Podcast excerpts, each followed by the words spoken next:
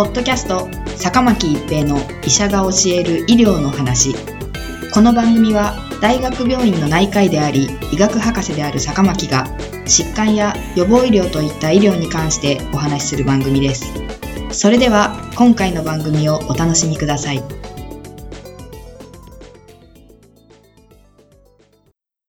皆さんこんにちは、坂巻一平です。ポッドキャスト、坂巻一平の医者が教える医療の話。今回は新型コロナウイルス感染症とがん治療です。英国バーミンガム大学の研究者らは、2020年3月から8月に新型コロナウイルス感染症 COVID-19 で入院した英国のがん患者を対象に、がんの種類や受けている化学療法や免疫治療が COVID-19 による死亡率に影響を与えているかを調べるコホート研究を行い、血液がんや肺がん患者の死亡率は高いが、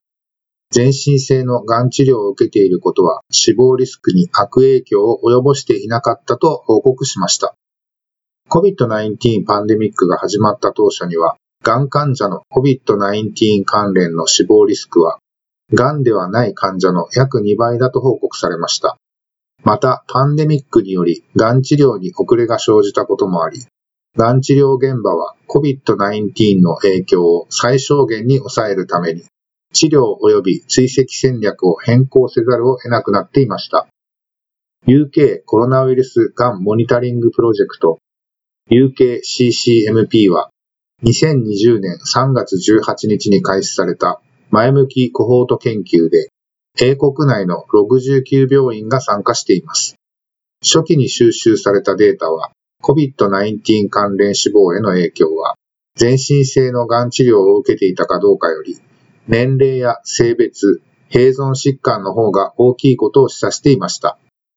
そこで研究者らは、より大規模な患者コホートを対象として、全身性のがん治療、がんの種類、患者の人口統計学特性、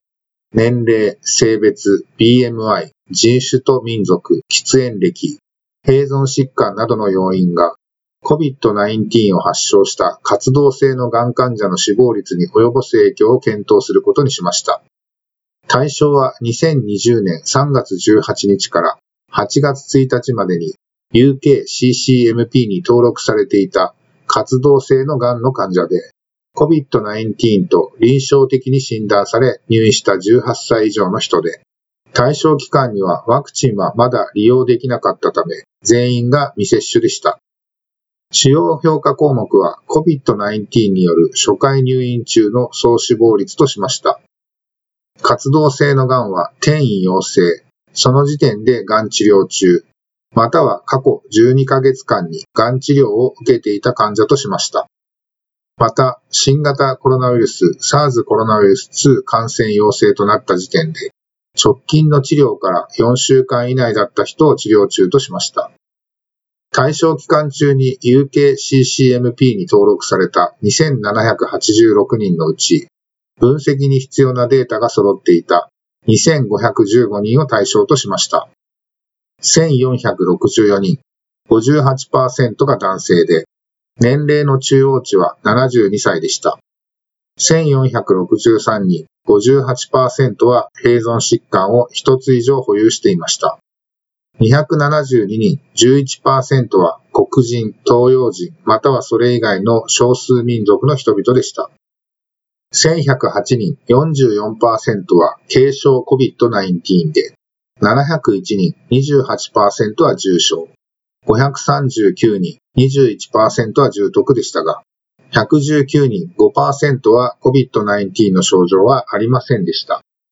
計131人、5%が ICU に入院していました。初回入院中の死亡は計966人、38%に発生していました。総死亡に関する追跡期間の中央値は7日でした。また、死者の51%に相当する493人は重篤でした。重篤となったがん患者のうち、救命された人は46人、3%にとどまっています。患者特性、がんの特性、治療の種類と COVID-19 による初回入院中の死亡の関係を多変量解析により検討しました。男性、高齢、併存疾患ありは COVID-19 入院中の総死亡リスク増加と関係していました。個々の併存疾患についても検討しました。入院中の総死亡リスクの上昇と関係したのは、慢性腎臓病、心血管疾患でした。固形がん患者では、慢性腎臓病、心血管疾患、慢性閉塞性肺疾患、糖尿病が死亡リスク増加と関連していましたが、血液がん患者では慢性腎臓病のみが優位な関係を示しました。また、BMI コーチと喫煙歴も死亡リスクの優位な増加と関連していました。がん治療と COVID-19 による初回入院中の死亡の関係も検討されています。COVID-19 診断前4週間以内に化学療法を受けていた患者は587人で、年齢、性別、併存疾患などで調整すると、治療と COVID-19 関連死亡の間に優位な関係は見られませんでした。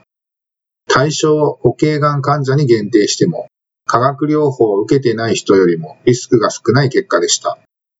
COVID-19 の診断前4週間以内に受けていた治療法別に比較すると、手術を受けた93人は、手術を受けてない患者よりも死亡リスクが低い結果でした。その他の治療法では、免疫療法を受けた102人、ホルモン療法を受けた250人、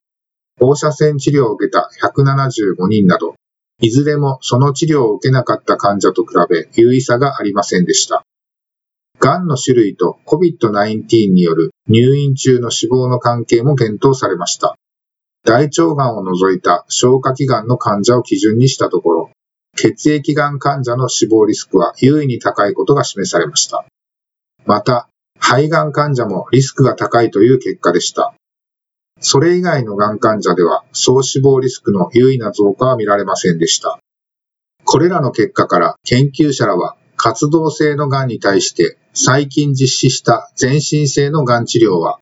COVID-19 死亡率を増加させていなかったと結論しています。しかしながら、がんの種類では血液がんと肺がん患者が COVID-19 で入院した場合の死亡リスクが高いと報告しています。ポッドキャスト、坂巻一平の医者が教える医療の話。今回は新型コロナウイルス感染症とがん治療でした。ありがとうございました。ポッドキャスト、坂巻一平の医者が教える医療の話。今回の番組はいかがでしたか？